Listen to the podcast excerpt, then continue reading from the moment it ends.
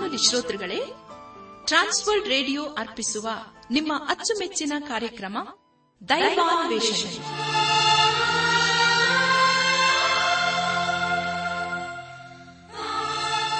ನಮ್ಮ ದೈವಾನ್ವೇಷಣೆ ಕನ್ನಡ ಕಾರ್ಯಕ್ರಮವನ್ನು ಆಲಿಸಲು ಸಿದ್ಧರಾಗಿರುವ ನಮ್ಮ ನೆಚ್ಚಿನ ಶ್ರೋತೃ ಬಾಂಧವರಿಗೆ ಕ್ರಿಸ್ತ ಯೇಸುವಿನ ಹೆಸರಿನಲ್ಲಿ ಪ್ರೀತಿಯ ಸ್ವಾಗತ, ಸುಸ್ವಾಗತ.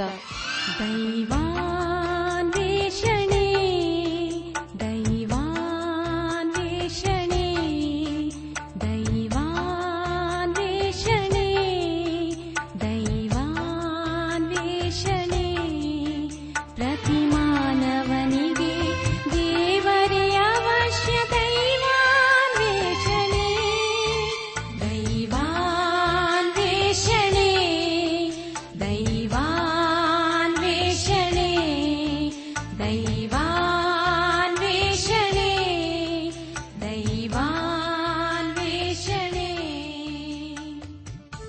ಎಲೆ ಕಷ್ಟಪಡುವವರೇ, ಹೊರೆ ಹೊತ್ತವರೇ, ನೀವೆಲ್ಲರೂ ನನ್ನ ಬಳಿಗೆ ಬನ್ನಿರಿ, ನಾನು ನಿಮಗೆ ವಿಶ್ರಾಂತಿ ಕೊಡುತ್ತೇನೆ ಎಂದು ವಾಗ್ದಾನ ಮಾಡಿದ ಯೇಸುವಿನ ಸಂದೇಶ ಕೇಳಲು ಪ್ರೋತ್ಸಾಹಿಸುತ್ತೇವೆ. ಪ್ರಿಯರೇ, ದೈವಾನ್ವೇಷಣೆ ಕಾರ್ಯಕ್ರಮವನ್ನು ಆಲಿಸುವಾಗ ಹಲವಾರು ಪ್ರಶ್ನೆ, ಸಂದೇಹಗಳು ಮೂಡುವುದು ಸಹಜ. ಆದ್ದರಿಂದ ಕಾರ್ಯಕ್ರಮದ ಅಂತ್ಯದಲ್ಲಿ ಹೇಳುವ ವಿಳಾಸವನ್ನು ಸಂಪರ್ಕಿಸಬೇಕಾಗಿ ಕೋರುತ್ತೇವೆ. ನಮ್ಮ ಕಾರ್ಯಕ್ರಮವನ್ನು ಸಂಪೂರ್ಣವಾಗಿ ಆಲಿಸಿ ದೇವರ ವಾಕ್ಯದಲ್ಲಿ ಅಡಕವಾಗಿರುವ ಸತ್ಯಾಂಶಗಳನ್ನು ತಿಳಿದುಕೊಳ್ಳಿರಿ.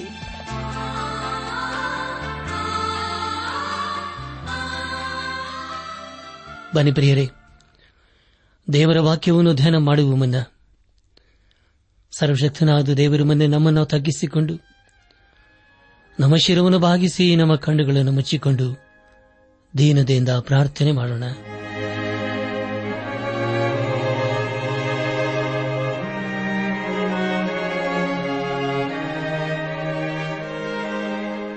ನಮ್ಮನ್ನು ಬಹಳವಾಗಿ ಪ್ರೀತಿ ಮಾಡಿ ಸಾಕಿ ಸಲಹುವ ನಮ್ಮ ರಕ್ಷಕನಲ್ಲಿ ತಂದೆಯಾದ ದೇವರೇ, ನಿನ್ನ ಪರಿಶುದ್ಧವಾದ ನಾಮವನ್ನು ಕೊಂಡಾಡಿ ಹಾಡಿ ಸ್ತುತಿಸುತ್ತವೆ.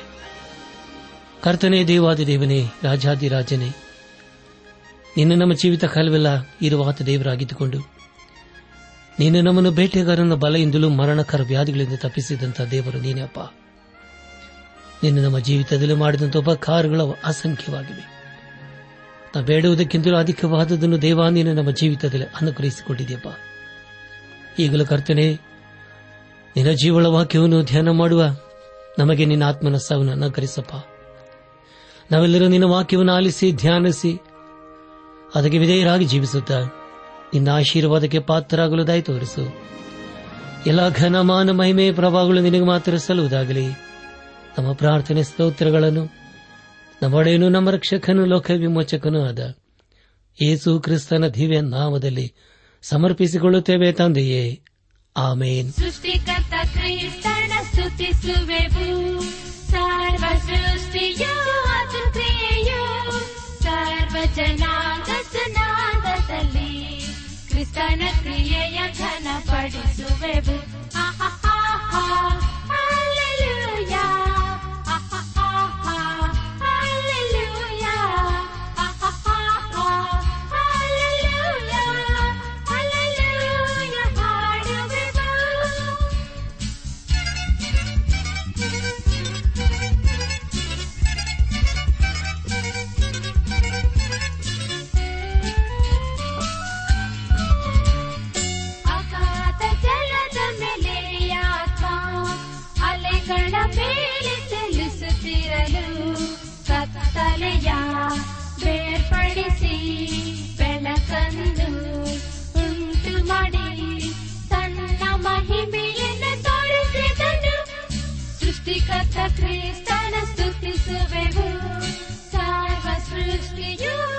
ನನ್ನ ಆತ್ಮೀಕ ಸಹೋದರ ಸಹೋದರಿಯರೇ, ದೇವರ ಕೃಪೆಯ ಮೂಲಕ ನೀವೆಲ್ಲರೂ ಕ್ಷೇಮದಿಂದ ಇದ್ದಿರಲ್ಲವೇ?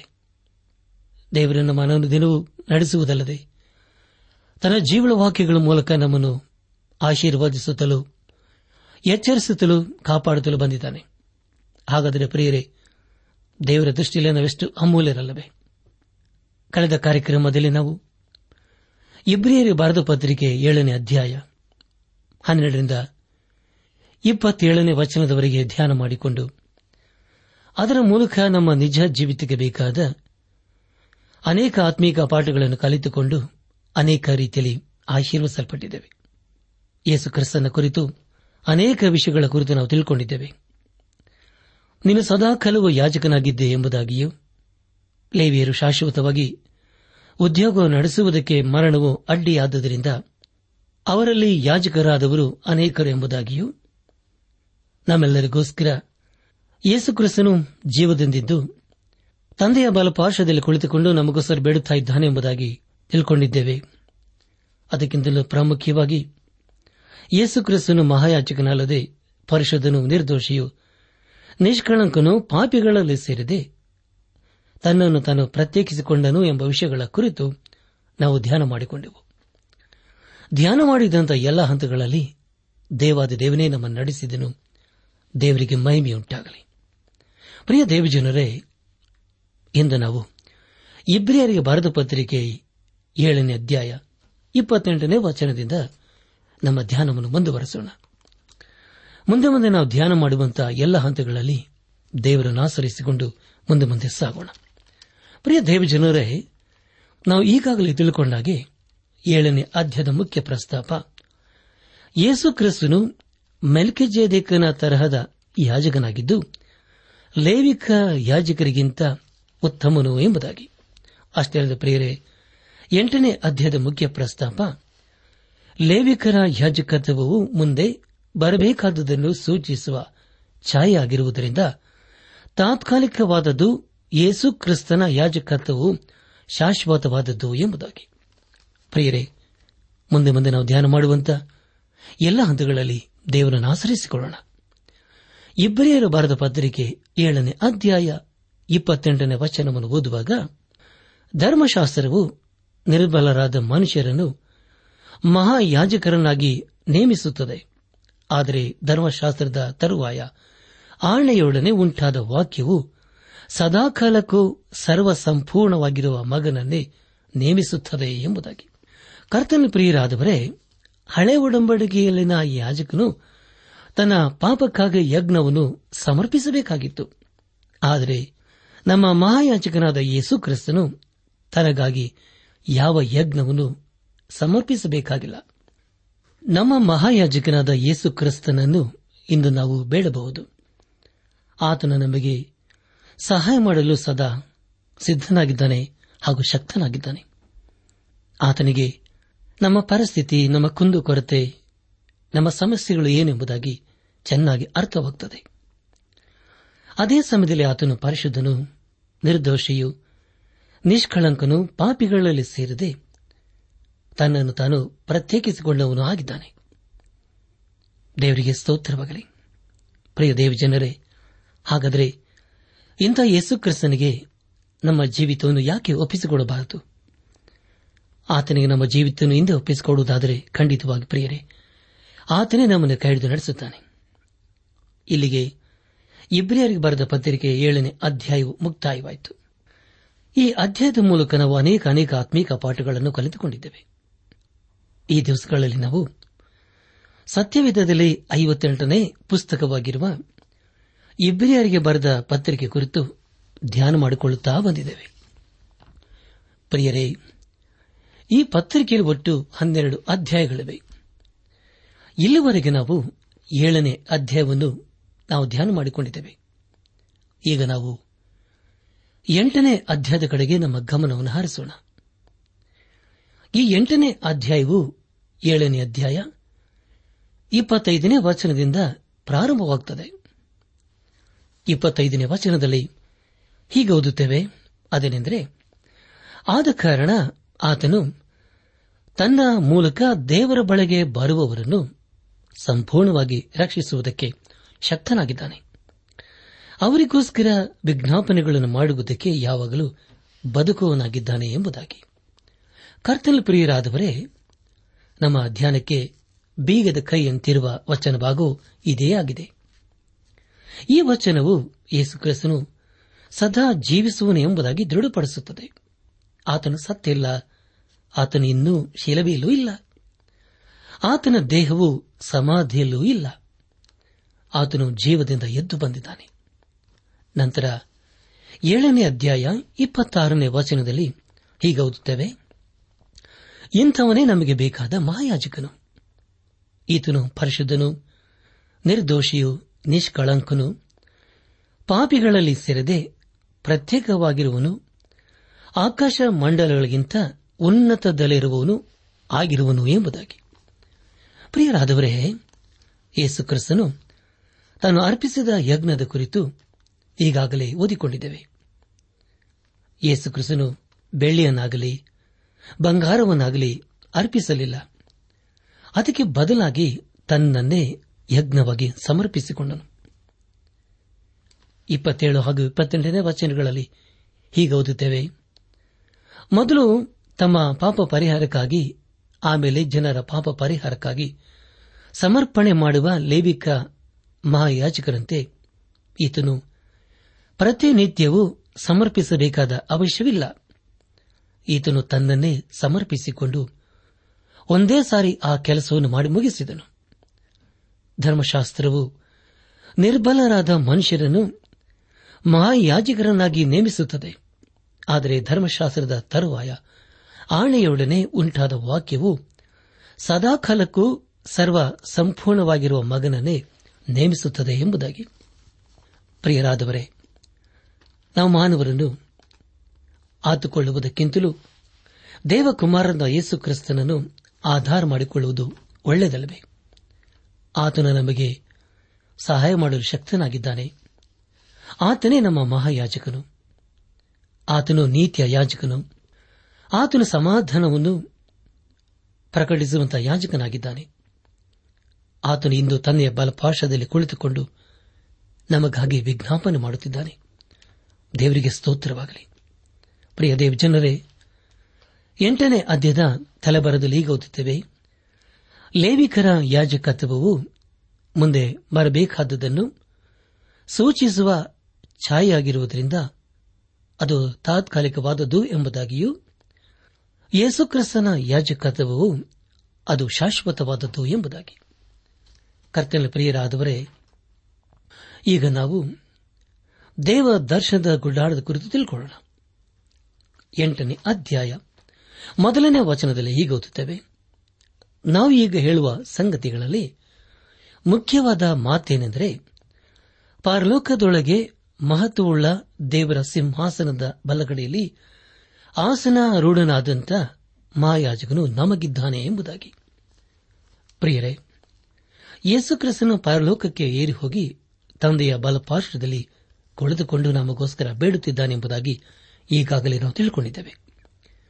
ಹಳೆ ಒಡಂಬಡಿಕೆಯಲ್ಲಿ ಬೇರೆ ಯಾವ ಯಾಜಕನೂ ಮಾಡದೇ ಇದ್ದಂತಹ ಕಾರ್ಯವನ್ನು ನಮ್ಮ ಮಹಾಯಾಜಕನಾದ ಯೇಸುಕ್ರಿಸ್ತನು ಮಾಡಿ ಮುಗಿಸಿದನು. ಆರು ನನ್ನ ಸಂತತಿಯವರಲ್ಲಿ ಯಾರೂ ಕೂಡ ದೇವ ದರ್ಶನದ ಗುಡಾರದ ಬಳಿಯಲ್ಲಿ ಕುಳಿತುಕೊಳ್ಳಲಿಲ್ಲ.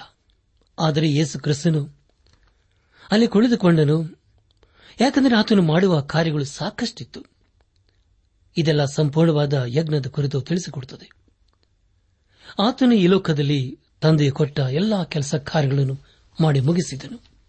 ಪ್ರಿಯರೇ, ಈಗ ನಮಗೆ ರಕ್ಷಣೆ ಬಾಗಿಲು ತೆರೆಯಲ್ಪಟ್ಟಿದೆ. ಈಗ ನಾವು ಮಾಡಬೇಕಾಗಿರುವುದು ಇಷ್ಟೇ ಪ್ರಿಯರೇ, ಅದನೆಂದರೆ ಯೇಸುಕ್ರಿಸ್ತನನ್ನು ನಮ್ಮ ಸ್ವಂತ ರಕ್ಷಕನು, ನಾಯಕನು, ವಿಮೋಚಕನೆಂಬುದಾಗಿ ಇಂದೇ ನಮ್ಮ ಹೃದಯದಲ್ಲಿ ಅಂಗೀಕರಿಸಿಕೊಳ್ಳಬೇಕು. ಆತನು ತಂದೆಯ ಬಲಪಾರ್ಶ್ವದಲ್ಲಿ ಕುಳಿತುಕೊಂಡಿದ್ದಾನೆ, ಯಾಕೆಂದರೆ ಆತನು ನಮ್ಮ ರಕ್ಷಣೆಯ ಕಾರ್ಯವನ್ನು, ನಮ್ಮ ಬಿಡುಗಡೆಯ ಕಾರ್ಯವನ್ನು ಮಾಡಿ ಮುಗಿಸಿದ್ದಾನೆ. ಆತನು ಈ ಸಮಯದಲ್ಲಿ ಕೇಳಿಕೊಳ್ಳುವುದೇನೆಂದರೆ, ನಾವು ಆತನನ್ನು ನಮ್ಮ ಹೃದಯದಲ್ಲಿ ಅಂಗೀಕರಿಸಿಕೊಳ್ಳಬೇಕು ಎಂಬುದಾಗಿ. ಹಾಗಾದರೆ ಪ್ರಿಯರೇ, ಇದಕ್ಕೆ ನಮ್ಮ ಉತ್ತರ ಏನಾಗಿದೆ? ಎಂಟನೇ ಅಧ್ಯಾಯ ಎರಡನೇ ವಚನದಲ್ಲಿ ಹೀಗೆ ಓದಿದ್ದೇವೆ, ಈತನು ಪವಿತ್ರ ಸ್ಥಾನದಲ್ಲಿ, ಅಂದರೆ ಮನುಷ್ಯನು ಹಾಕದೆ ಕರ್ತನೇ ಹಾಕಿದ್ದ ಜೀವವಾದ ದೇವ ದರ್ಶನ ಗುಡಾರದಲ್ಲಿ ಯಾಜಕೋದ್ಯೋಗ ನಡೆಸುವನಾಗಿದ್ದಾನೆ ಎಂಬುದಾಗಿ. ಕರ್ತನ ಪ್ರಿಯರಾದವರೇ, ಕೃಪಾಸನ ಹಾಗೂ ಬಂಗಾರದ ದೀಪಸ್ತಂಭವು ಬಹು ಬೆಲೆಯುಳ್ಳದಾಗಿತ್ತು. ಅದೆಲ್ಲವನ್ನು ಮಾನವರು ಮಾಡಿದ್ದೇ ಆಗಿತ್ತು. ಆದರೆ ದೇವರ ಆತ್ಮನು ಅದನ್ನು ಹಾಗೆಯೇ ಮಾಡಬೇಕೆಂಬುದಾಗಿ ಮುಂಚಿತವಾಗಿ ತಿಳಿಸಿಕೊಟ್ಟಿದ್ದನು. ಅದೇ ರೀತಿಯಲ್ಲಿ ಯೇಸು ಕ್ರಿಸ್ತನು ದೇವ ದರ್ಶನದ ಗುಡಾರ ಎಂಬ ಪರಲೋಕದಲ್ಲಿ ತನ್ನ ಸೇವೆಯನ್ನು ಮಾಡುತ್ತಾ ಇದ್ದಾನೆ.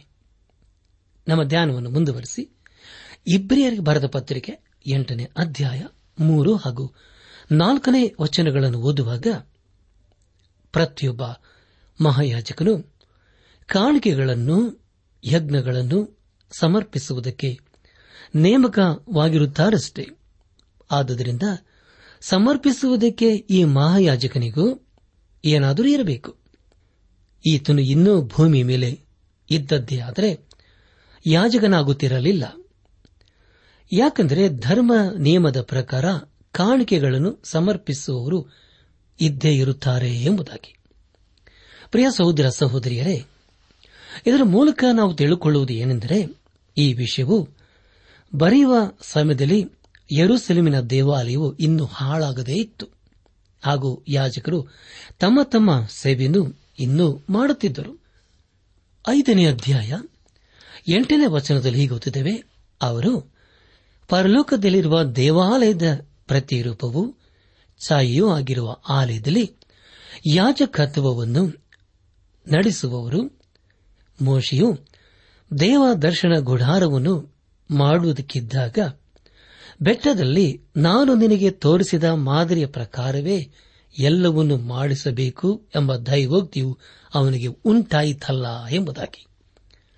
ಕರ್ತನಲ್ಲಿ ಪ್ರಿಯರಾದವರೇ, ಒಂದು ವೇಳೆ ದೇವರು ಮೋಶೆಗೆ ದೇವ ದರ್ಶನದ ಗುಡಾರವನ್ನು ಅವರ ಅರಣ್ಯ ಪ್ರಯಾಣದಲ್ಲಿ ಮಾಡುವುದಕ್ಕೆ ಪರಲೋಕದಲ್ಲಿನ ದೇವ ದರ್ಶನದ ಗುಡಾರದ ರೀತಿಯಲ್ಲಿ ಮಾಡಲು ಹೇಳಿರಬಹುದು.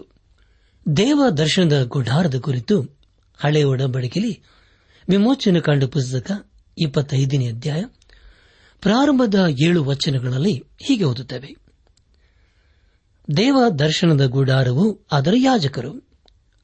ಗುಡಾರವನ್ನು ಅದರೊಳಗಣ ಸಾಮಾನುಗಳನ್ನು ಮಾಡಬೇಕಾದ ಕ್ರಮ.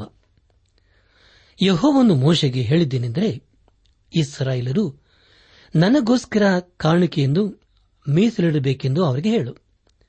ಮನಪೂರ್ವಕವಾಗಿ ಕೊಡುವುದರಿಂದಲೇ ಆ ಕಾಣಿಕೆಯನ್ನು ತೆಗೆದುಕೊಳ್ಳಬೇಕು. ನೀನು ಅವರಿಂದ ತೆಗೆದುಕೊಳ್ಳಬೇಕಾದ ಕಾಣಿಕೆಗಳು ಯಾವುವೆಂದರೆ ಚಿನ್ನ, ಬೆಳ್ಳಿ, ತಾಮ್ರ ಎಂಬ ಲೋಹಗಳು, ನೀಲಿ, ಧೂಮ್ರ, ರಕ್ತವರ್ಣಗಳುಳ್ಳ ದಾರಗಳು, ನಾರು ಬಟ್ಟೆಗಳು, ಆಡು ಕೂದಲಿನ ಬಟ್ಟೆಗಳು, ಹದ ಮಾಡಿರುವ ಕೆಂಪು ಬಣ್ಣದ ಕುರಿ ತೊಗಲುಗಳು, ಕಡಲು ಹಂದಿಯ ತೊಗಲುಗಳು, ಜಾಲಿ ಮರವು, ದೀಪಕ್ಕೆ ಬೇಕಾದ ಎಣ್ಣೆಯು, ಅಭಿಷೇಕ ತೈಲಕ್ಕೆ ಮತ್ತು ಪರಿಮಳ ಧೂಪಕ್ಕೆ ಬೇಕಾದ ಸುವಾಸನಾ ದ್ರವ್ಯಗಳು, ಯಾಜಕನ ಕವಚಕ್ಕೆ ಬೇಕಾಗಿರುವ ಗೋಮೇಧಕ ರತ್ನಗಳು, ಪದಕದ ಚೀಲದಲ್ಲಿ ಕೆತ್ತಬೇಕಾದ ನಾನಾ ರತ್ನಗಳು ಇವೆ. ನಾನು ಅವರ ಮಧ್ಯದಲ್ಲಿ ವಾಸಿಸುವುದಕ್ಕೆ ನನಗೆ ಒಂದು ದೇವಸ್ಥಾನವನ್ನು ಕಟ್ಟಿಸಬೇಕು. ನಾನು ನಿನಗೆ ತೋರಿಸುವ ಮಾದರಿಯ ಪ್ರಕಾರವೇ ಗುಡಾರವನ್ನು ಅದರಲ್ಲಿರುವ ಎಲ್ಲಾ ಸಾಮಾನುಗಳನ್ನು ಮಾಡಿಸಬೇಕು ಎಂಬುದಾಗಿ. ನನ್ನ ಆತ್ಮೀಕ ಸಹೋದರ ಸಹೋದರಿಯರೇ, ದಯಮಾಡಿ ಸಮಯ ಮಾಡಿಕೊಂಡು ವಿಮೋಚನಾ ಕಾಂಡ ಪುಸ್ತಕದ ಇಪ್ಪತ್ತೈದನೇ ಅಧ್ಯಾಯವನ್ನು ಓದಿಕೊಳ್ಳಬೇಕೆಂಬುದಾಗಿ ನಿಮ್ಮನ್ನು ನಾನು ಪ್ರೀತಿಯಿಂದ ಕೇಳಿಕೊಳ್ತೇನೆ. ಯಾಕೆಂದರೆ ಅದರಲ್ಲಿ ದೇವ ದರ್ಶನ ಗುಡಾರದ ಕುರಿತು ಇನ್ನೂ ವಿವರವಾಗಿ ನಾವು ತಿಳಿದುಕೊಳ್ಳುತ್ತೇವೆ. ದೇವ ದರ್ಶನದ ಗುಡಾರದಲ್ಲಿ ತಿಳಿಸುವ ದೀಪಸ್ತಂಭವು ಅದು ಯೇಸು ಕ್ರಿಸ್ತನಿಗೆ ಹೋಲಿಕೆಯಾಗಿದೆ. ಆತನೇ ಲೋಕಕ್ಕೆ ಬೆಳಕಾಗಿದ್ದಾನೆ. ದಶಾಜ್ಞೆಗಳನ್ನು ಯೇಸು ಕ್ರಿಸ್ತನು ಪರಿಪಾಲಿಸಿದನು. ಆತನು ಧರ್ಮಶಾಸ್ತ್ರವನ್ನು ತೆಗೆದುಹಾಕುವುದಕ್ಕೆ ಬಂದವನಲ್ಲ, ಆದರೆ ಆತನು ಅದನ್ನು ನೆರವೇರಿಸುವುದಕ್ಕೆ ಬಂದವನು. ದೇವ ದರ್ಶನದ ಗುಡಾರದಲ್ಲಿ ತಿಳಿಸುವ ಮನ್ನಾ ಅದು ಯೇಸು ಕ್ರಿಸ್ತನು ಕೊಡುವ ರೊಟ್ಟಿಗೆ ಹೋಲಿಕೆಯಾಗಿದೆ. ಆರೋನನ ಕೋಲು ಅದು ಯೇಸು ಕ್ರಿಸ್ತನ ಪುನರುತ್ಥಾನದ ಕುರಿತು ತಿಳಿಸಿಕೊಡುತ್ತದೆ. ವರ್ಷಕ್ಕೆ ಒಂದು ಸಾರಿ ಯಾಜಕನು ಕೃಪಾಸನ ಬಳಿಗೆ ಬಂದು ರಕ್ತವನ್ನು ಅಲ್ಲಿ ಇರಿಸುತ್ತಿದ್ದನು. ಅದೇ ಕೃಪಾಸನ ಸ್ಥಳದಲ್ಲಿ ದೇವರ ಇಸ್ರಾಯೇಲರನ್ನು ಸಂಧಿಸುತ್ತಿದ್ದನು. ಯಾಜಕನು ಮಾತ್ರ ಮಹಾಪರಿಶುದ್ಧ ಸ್ಥಳಕ್ಕೆ ಹೋಗಬೇಕಾಗಿತ್ತು. ಆದರೆ ಪ್ರಿಯರೇ, ಯೇಸು ಕ್ರಿಸ್ತನು ಇಂಥ ಪರದೆಯನ್ನು ತೆಗೆದುಹಾಕಿ ದೇವರ ಪರಿಶುದ್ಧ ಸ್ಥಳಕ್ಕೆ ಹಾಗೂ ದೇವರ ಪ್ರಸನ್ನತೆಯ ಸ್ಥಳಕ್ಕೆ ಎಲ್ಲರೂ ಹೋಗುವುದಕ್ಕೆ ಅವಕಾಶ ಮಾಡಿಕೊಟ್ಟನು. ದೇವರಿಗೆ ಸ್ತೋತ್ರವಾಗಲಿ. ಒಂದು ವೇಳೆ ನಾವು ಇಸ್ರಾಯೇಲರ ಅರಣ್ಯ ಪ್ರಯಾಣದಲ್ಲಿ ನಾವು ಕೂಡ ಇದ್ದದ್ದಾದರೆ ನಾವು ಕೂಡ ದೇವದರ್ಶನ ಗುಡಾರವನ್ನು ಕಾಣಬಹುದಿತ್ತು. ಯೇಸು ಕ್ರಿಸ್ತನು ಇಂದು ಪರಲೋಕದಲ್ಲಿ ದೇವರ ಬಲಗಳಲ್ಲಿ ಕುಳಿತುಕೊಂಡು ನಮ್ಮೆಲ್ಲರಿಗಾಗಿ ಬೇಡುತ್ತಾ ಇದ್ದಾನೆ. ಹಾಗಾದರೆ ಪ್ರಿಯರೇ, ಯೇಸು ಕ್ರಿಸ್ತನು ನಮ್ಮ ಜೀವಿತದಲ್ಲಿ ಏನಾಗಿದ್ದಾನೆ? ಇಂದು ನಾವು ಆಚಾರ ವಿಚಾರಗಳಲ್ಲಿ ಮಗ್ನರಾಗಿದ್ದೇವೋ? ಇಂದು ನಾವು ಆತ್ಮೀಕ ರೀತಿಯಲ್ಲಿ ಗಟ್ಟಿಯಾದ ಆಹಾರವನ್ನು ತೆಗೆದುಕೊಳ್ಳಬೇಕಾಗಿದೆ. ಮಾರ್ತಳ ಹಾಗೆ ನಮ್ಮ ನಮ್ಮ ಕೆಲಸಗಳಲ್ಲಿ ಕಾರ್ಯಗಳಲ್ಲಿ ಗಡಬಡಿಯಾಗುವುದು ಬೇಡ ಪ್ರಿಯರೇ. ಯೇಸು ಕ್ರಿಸ್ತನ ಪಾದದಲ್ಲಿ ಕುಳಿತುಕೊಂಡು ಆತನು ಏನೇ ಹೇಳುತ್ತಾನೋ ಅದನ್ನು ಕೇಳಿಸಿಕೊಳ್ಳೋಣ, ಆತನನ್ನು ಆತುಕೊಳ್ಳೋಣ. ಕಳೆದ ದಿವಸಗಳಲ್ಲಿ ನಾವು ಮನೆಯನ್ನು ಬಿಟ್ಟು ಕೆಲಸ ಕಾರ್ಯಕ್ಕಾಗಿ ಹೋಗುವಾಗ ಯೇಸು ಕ್ರಿಸ್ತನನ್ನು ನಮ್ಮ ಜೊತೆಯಲ್ಲಿ ಕರೆದುಕೊಂಡು ಹೋಗಿದ್ದೇವೋ? ಆತನ ಪ್ರಸನ್ನತೆಯ ಅನುಭವದಲ್ಲಿ ಜೀವಿಸಿದ್ದೇವೋ? ಆತನು ಪರಲೋಕದಲ್ಲಿ ನಮಗೋಸ್ಕರ ಸ್ಥಳವನ್ನು ಸಿದ್ಧ ಮಾಡಲು ಹೋಗಿದ್ದಾನೆ. ಯೇಸು ಕ್ರಿಸ್ತನು ಮಧ್ಯಸ್ಥನಾಗಿದ್ದಾನೆ. ಆತನ ಬಳಿಗೆ ಹೋಗಿ ನಮ್ಮ ಪಾಪವನ್ನು ಅರಿಕೆ ಮಾಡಬೇಕು ಪ್ರಿಯರೇ. ನಮ್ಮ ಸಹಾಯಕ್ಕಾಗಿ ನಾವು ಬೇರೆಯವರನ್ನು ಆತುಕೊಳ್ಳುವುದು ಬೇಡ, ಯಾಕೆಂದರೆ ನಮಗೆ ಸಹಾಯ ಮಾಡಲು ಆತನು ಸಿದ್ಧನಾಗಿದ್ದಾನೆ. ಹಾಗಾದರೆ ಪ್ರಿಯರೇ, ಯೇಸು ಕ್ರಿಸ್ತನ ಬಳಿಗೆ ಹಿಂದೆ ಬರೋಣ, ಜೀವಿಸುವ ದೇವರ ಬಳಿಗೆ ಬರೋಣ. ಅದರ ಕುರಿತು ಇಲ್ಲಿ ಇಬ್ರಿಯ ಗ್ರಂಥಕರ್ತನು ಬಹಳ ಸ್ಪಷ್ಟವಾಗಿ ತಿಳಿಸುತ್ತಾ ಇದ್ದಾನೆ. ದೇವರು ನಮ್ಮ ಮನೋ ನೇತ್ರಗಳನ್ನು ತೆರೆದು ಯೇಸು ಕ್ರಿಸ್ತನನ್ನು ಅರ್ಥ ಮಾಡಿಕೊಂಡು ಆತನ ಬಲದಲ್ಲಿಯೂ ಜ್ಞಾನದಲ್ಲಿಯೂ ಬೆಳೆಯಬೇಕು ಹಾಗೂ ಆತನ ಮೂಲಕ ರಕ್ಷಣೆಯನ್ನು ಕಂಡುಕೊಳ್ಳಬೇಕೆಂಬುದಾಗಿ ನಾವು ಅಪೇಕ್ಷಿಸಬೇಕು. ನಮ್ಮ ಜೀವಿತದಲ್ಲಿ ಆತನ ಪ್ರೀತಿ ಬೇಕು, ಆತನ ಆಸರೆ ಬೇಕಾಗಿದೆ ಪ್ರಿಯರೇ. ನಾವು ಬೇರೆಯವರ ವಿಷಯದಲ್ಲಿ ಹೇಳುವುದಕ್ಕಿಂತ ನಾವು ದೇವರ ವಾಕ್ಯದ ಕುರಿತು ಬೇರೆಯವರಿಗೆ ಹೇಳುವುದಾದರೆ ಪ್ರಿಯರೇ, ಖಂಡಿತವಾಗಿ ದೇವರಿಂದ ಆಶೀರ್ವಿಸಲ್ಪಡ್ತೇವೆ. ನಂತರ ನಮ್ಮ ಎಲ್ಲಾ ಕೆಲಸ ಕಾರ್ಯಗಳನ್ನು ದೇವರೇ ಮಾಡುತ್ತಾನೆ. ಒಂದು ವೇಳೆ ನಾವು ದೇವರ ಪ್ರಸನ್ನತೆಯಲ್ಲಿ ಇರುವುದಾದರೆ ನಾವು ಆತನ ಪ್ರಸನ್ನತೆಯಲ್ಲಿ ಎಲ್ಲಾ ಕಡೆ ಹೋಗುತ್ತೇವೆ. ನಾವು ಹೋಗುವಲ್ಲೆಲ್ಲ ಯೇಸು ಕ್ರಿಸ್ತನು ನಮ್ಮ ಸಂಗಡ ಬರುತ್ತಾನೆ. ಯಾಕಂದರೆ ಪ್ರಿಯರೇ, ಆತನು ವಾಗ್ದಾನ ಮಾಡಿದ್ದಾನೆ, ಯುಗದ ಸಮಾಪ್ತಿಯರು ಎಲ್ಲಾ ದಿವಸಗಳು ನಮ್ಮ ಸಂಗಡ ಇರುತ್ತೇನೆ ಎಂಬುದಾಗಿ. ವಾಗ್ದಾನ ಮಾಡಿದಾತನು ಕರೆದಾತನು ನಂಬಿಗಸ್ತನಾಗಿದ್ದಾನೆ ಪ್ರಿಯರೇ. ದೇವರೇ ಮನುಷ್ಯನಾಗಿ ಎರಡು ಮಾತೇನೂ ಅನ್ನಲ್ಲ, ಮಾನವನಂತೆ ಮನಸ್ಸನ್ನು ಬೇರೆ ಮಾಡಿಕೊಳ್ಳುವನೂ ಅಲ್ಲ. ತಾನು ಹೇಳಿದ ಮೇರೆಗೆ ನಡೆಯುವುದಿಲ್ಲವೋ, ಮಾತು ಕೊಟ್ಟ ನಂತರ ನೆರವೇರಿಸುವುದಿಲ್ಲವೋ ಎಂಬುದಾಗಿ ದೇವರು ವಾಕ್ಯ ತಿಳಿಸುತ್ತದೆ. ಪ್ರಿಯ ದೇವಜನರೇ, ನಾವು ಯೇಸು ಕ್ರಿಸ್ತನ ಮಕ್ಕಳಾಗಿ ಜೀವಿಸುವಾಗ ಅನೇಕರು ನಮ್ಮನ್ನು ಗಮನಿಸುತ್ತಾರೆ. ಅದೇ ಸಮಯದಲ್ಲಿ ಯೇಸು ಕ್ರಿಸ್ತನು ನಮ್ಮ ಮಧ್ಯಸ್ಥನಾಗಿದ್ದು ನಮ್ಮನ್ನು ನಡೆಸುತ್ತಾನೆ.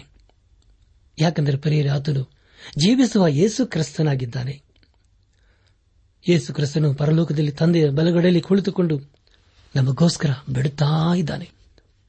ನನ್ನ ಆತ್ಮೀಕ ಸಹೋದರ ಸಹೋದರಿಯರೇ, ಯೇಸು ಕ್ರಿಸ್ತನು ತನ್ನ ಕೃಪಾಸ್ಥಾನವನ್ನು ತೆರೆದಿದ್ದಾನೆ. ಆದುದರಿಂದ ನಾವು ಯಾವಾಗ ಬೇಕಾದರೂ ಆತನ ಬಳಿಗೆ ಹೋಗಬಹುದು.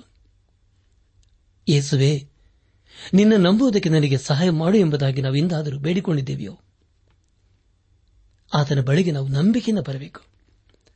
ಆಗ ಖಂಡಿತವಾಗಿ ಪ್ರಿಯರೇ, ಆತನು ನಮ್ಮ ಪಾಪ ಅಪರಾಧ ದೋಷಗಳನ್ನು ಮನ್ನಿಸಿ ತನ್ನ ಮಕ್ಕಳಾಗಿ ನಮ್ಮನ್ನು ಸ್ವೀಕರಿಸಿಕೊಂಡು ನಮ್ಮ ನಡೆಸುತ್ತಾನೆ. ದೇವರಿಗೆ ಮೈಬಿಯುಂಟಾಗಲಿ.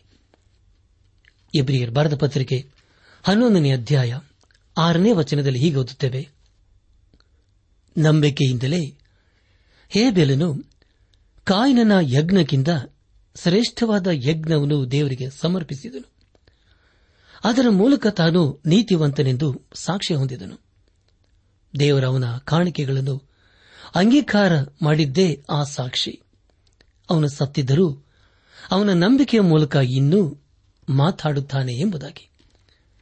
ನನ್ನ ಆತ್ಮಿಕ ಸಹೋದರ ಸಹೋದರಿಯರೇ, ನಾವೆಲ್ಲರೂ ಯೇಸು ಕ್ರಿಸ್ತನನ್ನು ಸರಿಯಾಗಿ ಅರ್ಥ ಮಾಡಿಕೊಳ್ಳಬೇಕು. ನಾವು ನಮ್ಮ ದೈಹಿಕವಾದ ಕಣ್ಣುಗಳಿಂದ ಕಾಣುವುದಲ್ಲ ಅಥವಾ ಕೇಳುವುದಲ್ಲ, ಆದರೆ ನಮ್ಮ ಆತ್ಮಿಕ ಕಣ್ಣುಗಳನ್ನು ತೆರೆದು ಆತನನ್ನು ನೋಡಬೇಕು. ಆತನು ಏನು ಹೇಳುತ್ತಾನೋ ಅದನ್ನು ಕೇಳಬೇಕು. ಯೇಸು ಕ್ರಿಸ್ತನೊಂದಿಗೆ ನಡೆಯುವುದು ಅದೆಷ್ಟು ಭಾಗ್ಯಕರವಾದಂತಹ ಸಂಗತಿಯಲ್ಲವೇ? ದೇವರಿಗೆ ಸ್ತೋತ್ರವಾಗಲಿ. ನಮ್ಮ ಧ್ಯಾನವನ್ನು ಮುಂದುವರೆಸಿ ಎಂಟನೇ ಅಧ್ಯಾಯ ಆರನೇ ವಚನವನ್ನು ಓದುವಾಗ, ಆದರೆ ಯೇಸು ಅದಕ್ಕಿಂತ ಶ್ರೇಷ್ಠವಾದ ಯಾಜಕೋದ್ಯೋಗವನ್ನು ಹೊಂದಿದವನಾಗಿದ್ದಾನೆ. ಉತ್ತಮ ವಾಗ್ದಾನಗಳ ಮೇಲೆ ಸ್ಥಾಪಿತವಾದ ಉತ್ತಮವಾದ ಒಡಂಬಡಿಕೆಗೆ ಮಧ್ಯಸ್ಥನಾಗಿದ್ದಾನೆ ಎಂಬುದಾಗಿ. ಪ್ರಿಯ ದೇವಜನರೇ, ಹಳೆ ಒಡಂಬಡಿಕೆ ಒಪ್ಪಂದಕ್ಕಿಂತಲೂ ಹೊಸ ಒಪ್ಪಂದವು ಒಳ್ಳೆಯದೆಂಬುದಾಗಿ ಇದರಿಂದ ತಿಳಿದುಬರುತ್ತದೆ. ಯೇಸು ಕ್ರಿಸ್ತನು ಶ್ರೇಷ್ಠವಾದ ಯಾಜಕೋದ್ಯೋಗವನ್ನು ಹೊಂದಿದನು ಎಂಬುದಾಗಿ ಈಗಾಗಲೇ ನಾವು ತಿಳ್ಕೊಂಡಿದ್ದೇವೆ.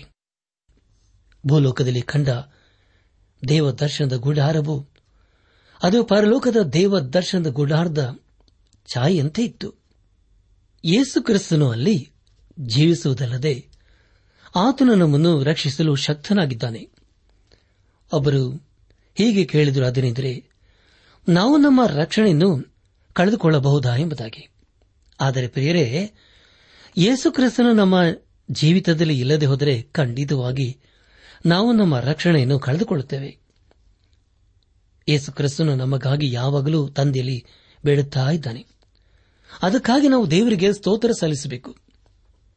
ಉತ್ತಮ ವಾಗ್ದಾನಗಳ ಮೇಲೆ ಸ್ಥಾಪಿತವಾದ ಉತ್ತಮವಾದ ಒಡಂಬಡಿಕೆಗೆ ಮಧ್ಯಸ್ಥನಾಗಿದ್ದಾನೆಂದು ಹೇಳುವಾಗ ಅದೇ ಯೇಸು ಕ್ರಿಸ್ತನು ನಮಗೋಸ್ಕರ ಮಾಡಿಕೊಂಡ ಹೊಸ ಒಡಂಬಡಿಕೆಯಾಗಿದೆ. ಅದನ್ನೇ ನಾವು ಹೊಸ ಒಡಂಬಡಿಕೆ ಎಂಬುದಾಗಿ ಓದುತ್ತೇವೆ. ಈ ಸಂದೇಶವನ್ನು ಆಲಿಸುತ್ತಿರುವ ನನ್ನ ಆತ್ಮೀಕ ಸಹೋದರ ಸಹೋದರಿಯರೇ, ಆಲಿಸಿದ ವಾಕ್ಯದ ಬೆಳಕಿನಲ್ಲಿ ನಮ್ಮ ಜೀವಿತವನ್ನು ಪರೀಕ್ಷಿಸಿಕೊಂಡು ನಮ್ಮ ಮಹಾಯಾಜಕನಾದ ಯೇಸು ಕ್ರಿಸ್ತನಿಗೆ ನಮ್ಮ ಜೀವಿತವನ್ನು ಹಿಂದೆ ಸಮರ್ಪಿಸಿಕೊಂಡು ಆತನ ಮಾರ್ಗದಲ್ಲಿ ನಾವು ಜೀವಿಸುತ್ತಾ ಆತನ ಆಶೀರ್ವಾದಕ್ಕೆ ನಾವು ಪಾತ್ರರಾಗೋಣ. ಹಾಗಾಗುವಂತೆ ತಂದೆಯಾದ ದೇವರು ಯೇಸು ಕ್ರಿಸ್ತನ ಮೂಲಕ ನಮ್ಮೆಲ್ಲರನ್ನು ಆಶೀರ್ವದಿಸಿ ನಡೆಸಲಿ.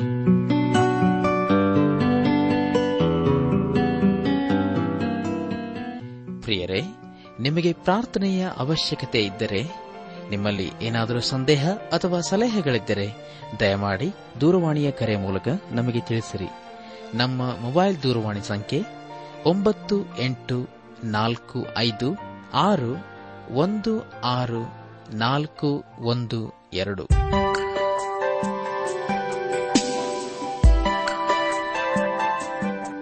ನನ್ನ ಆತ್ಮಿಕ ಸಹೋದರ ಸಹೋದರಿಯರೇ, ಇಂದು ದೇವರು ನಮಗೆ ಕೊಡುವ ವಾಗ್ದಾನ, ನನ್ನನ್ನು ರಕ್ಷಿಸುವ ಗುರಾಣಿಯು ದೇವರೇ, ಆತನು ಯಥಾರ್ಥರನ್ನು ಕಾಪಾಡುತ್ತಾನೆ. ಕೀರ್ತನೆ ಏಳು ಹತ್ತು.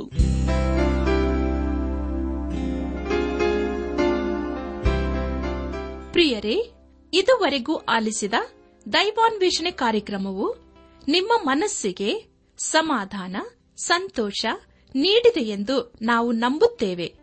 ನಮ್ಮೆಲ್ಲರ ಸೃಷ್ಟಿಕರ್ತನಾದ ಏಸು ನಮ್ಮೊಂದಿಗೆ ಸದಾ ಇರುವಾತನಾಗಿದ್ದಾನೆ. ನಿಮ್ಮ ಚಿಂತೆ, ದುಃಖ, ಕಾಯಿಲೆ, ಕಷ್ಟಗಳ ಪರಿಹಾರಕ್ಕಾಗಿ ಆತನ ಹೆಸರಿನಲ್ಲಿ ಪ್ರಾರ್ಥಿಸಿರಿ. ನೀವು ನಮ್ಮ ವಿಳಾಸಕ್ಕೆ ಸಂಪರ್ಕಿಸುವುದಾದರೆ ನಾವು ನಿಮಗಾಗಿ ಪ್ರಾರ್ಥಿಸುತ್ತೇವೆ ಹಾಗೂ ಉತ್ತರಿಸುತ್ತೇವೆ.